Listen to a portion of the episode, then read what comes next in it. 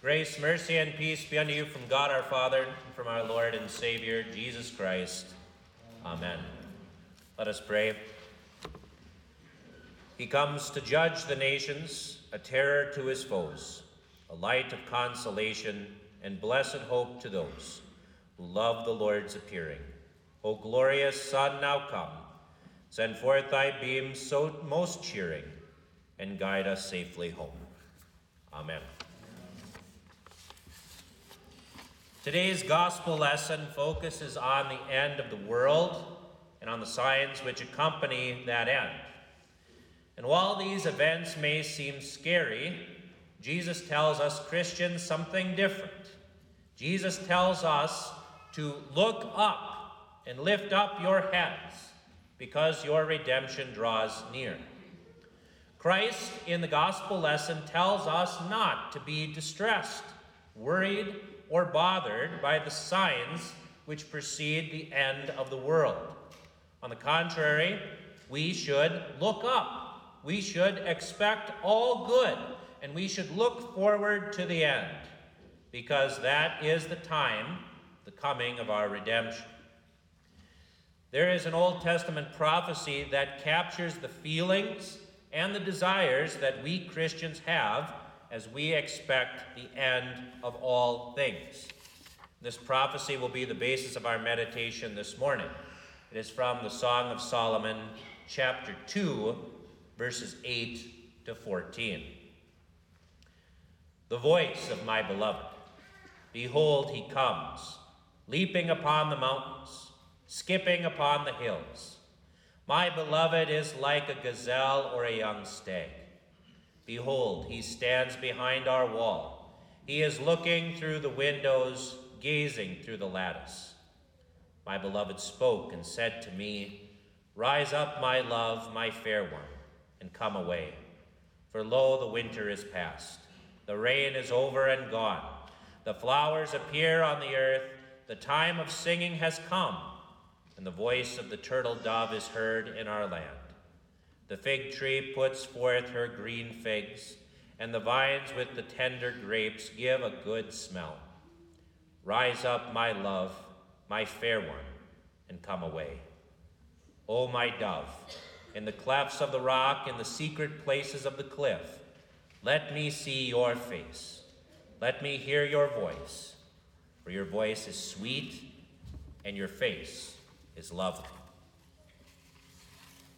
Today we will meditate upon this prophecy from the Song of Solomon, chapter 2. As we will see, the bridegroom, Christ, loves his bride, the church, in strength, in speech, and in succor. The bridegroom loves his bride in strength. Our text says, Behold, he comes leaping upon the mountains, skipping upon the hills. My beloved is like a gazelle or a young stag. What an image this is of our Lord, our bridegroom. He is not some milksop millennial whining and crying about injustice while sitting in his heavenly Father's basement. He's not some pale Galilean whose breath makes the world gray, as the poet Swinburne affirms. No, this is a powerful, almighty husband. He leaps upon the mountains and he skips upon the hills. The iron mountains, which stand the test of time, are no obstacle to Christ. The hills which we pantingly surmount are as nothing to him. He is strong and he is swift as a gazelle or as a young stag.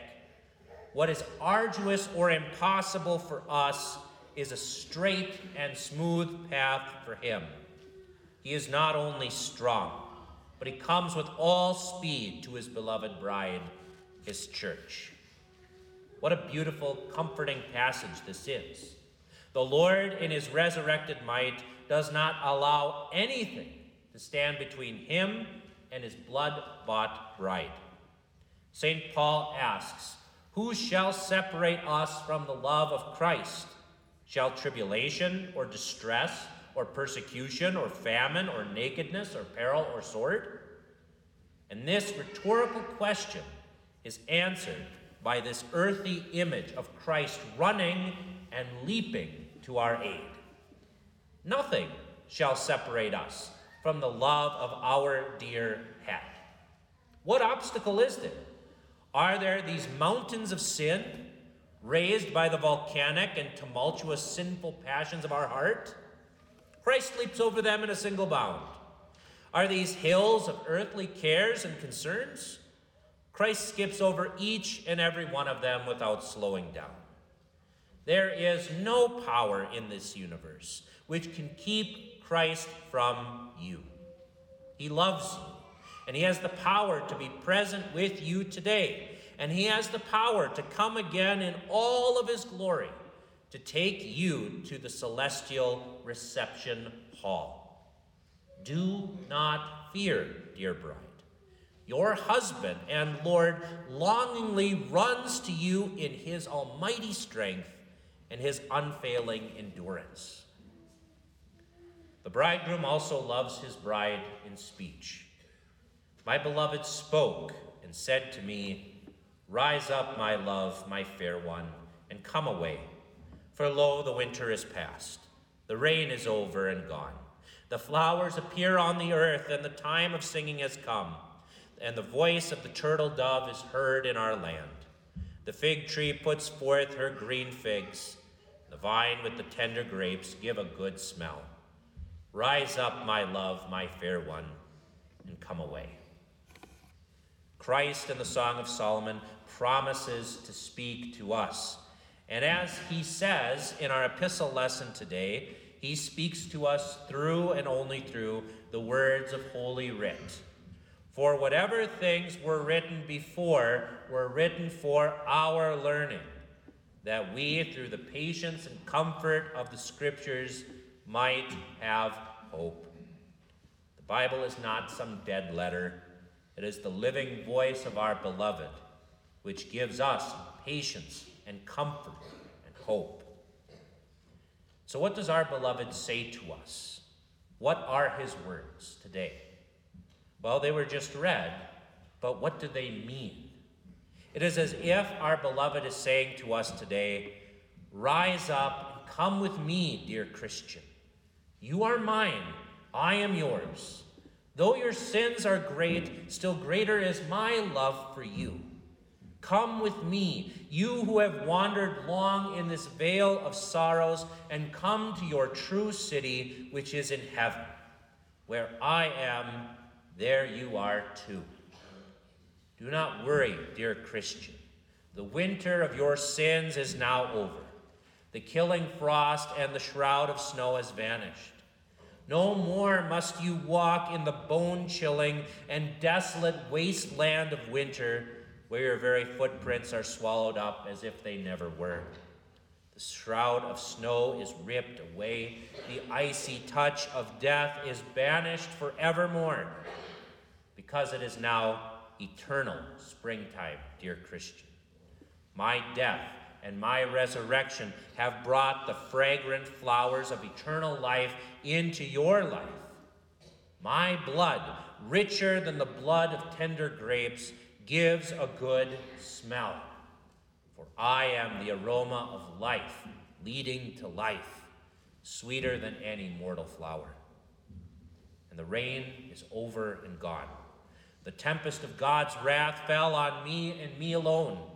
I endured the darkness. I endured the clouds. I endured the thunder and the lightning. And now the dark night is over. The pelting rain has passed. Sunshine now reigns, and the fig tree has now put out her green leaves. When they are already budding, you see and know for yourselves that summer is now near. And that's the way it is with the kingdom of God, which is drawn near to you through the word and through the sacraments. Dear Christian, the time of weeping is at an end. The dove, the turtle dove, announcing the end of the judgment of the flood, has now come to announce springtime. And this is the Holy Spirit, whom John the Baptist promised. This dove has alighted and it has remained on me that I might preach good news to you who are poor. And so now is the time of singing a new song, since I have done marvelous things. I, my Father's right hand and his holy arm, have gained the victory. So sing, dear Christian, for the battle is over and it is done. I have won and I have conquered for you, and you are more than conquerors in me. So come away, my beloved, and rise up. Set your mind on things above, not on the things of this earth. Leave your dark, transitory bower and join me in the bright, everlasting halls of my Father. Forget your Father's house and your sin laden people, for I greatly desire your beauty. In heaven's palace you shall be glorious to behold, and all shall seek your favor. For you are mine, dear Christian, and you belong with me in the heavenly places. So arise and come away. We have seen the power and the loving reassurance of our beloved, the Lord Jesus Christ. But the bridegroom also loves his bride, not only in strength and not only in speech, but he also loves his bride when he succors her because the beloved Lord knows the plight of his bride, the church. She's accosted by the great red dragon. She is hated by all men for his sake. By herself, she is poor, lowly, and defenseless. And through sin, she is lost and alone. So the Lord first loves her and comforts her by seeking her out, by finding his lost bride. Our text says, Behold, he stands behind our wall. He is looking through the windows, gazing through the lattice. Even though our sin is like a wall, setting up a barrier between him and us, we know that in his death and resurrection, he has broken down the wall of hostility and enmity between him and us, and between us and our fellow Christians. He himself is our peace. He has made one man out of two. And even today, he comes among us. He doesn't appear to us today as he will on the last day, when, I, when all eyes shall behold him when he comes in all of his glory. No, now we see him with the eyes of faith. He looks through the window and he gazes through the lattice, and we look back lovingly at him. Through the window of, the, of his word, we behold the Son of God by faith, who loved us and gave himself up for us. In the breaking of the bread, that is in Holy Communion, we behold him as through a lattice. Even today, Christ comes among us in love and in gentleness and in mercy through his word and through his sacraments.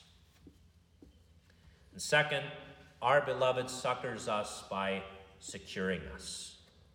Our text continues O my dove, in the clefts of the rock, in the secret places of the cliff, let me see your face. Let me hear your voice, for your voice is sweet and your face is lovely. Just as the Holy Spirit came as a dove to announce the coming of eternal spring, so too have we Christians become dove like. By the power of the holy dove, we have become doves ourselves. By being a dove, we are forever attached to the Lord. We are now beautifully clothed with Christ's righteousness, having wings covered in silver and gold, a lovely face, and a sweet voice. And through the power of this heavenly dove, we are now meek as doves through the power of this heavenly dove, we are now harmless in our simplicity.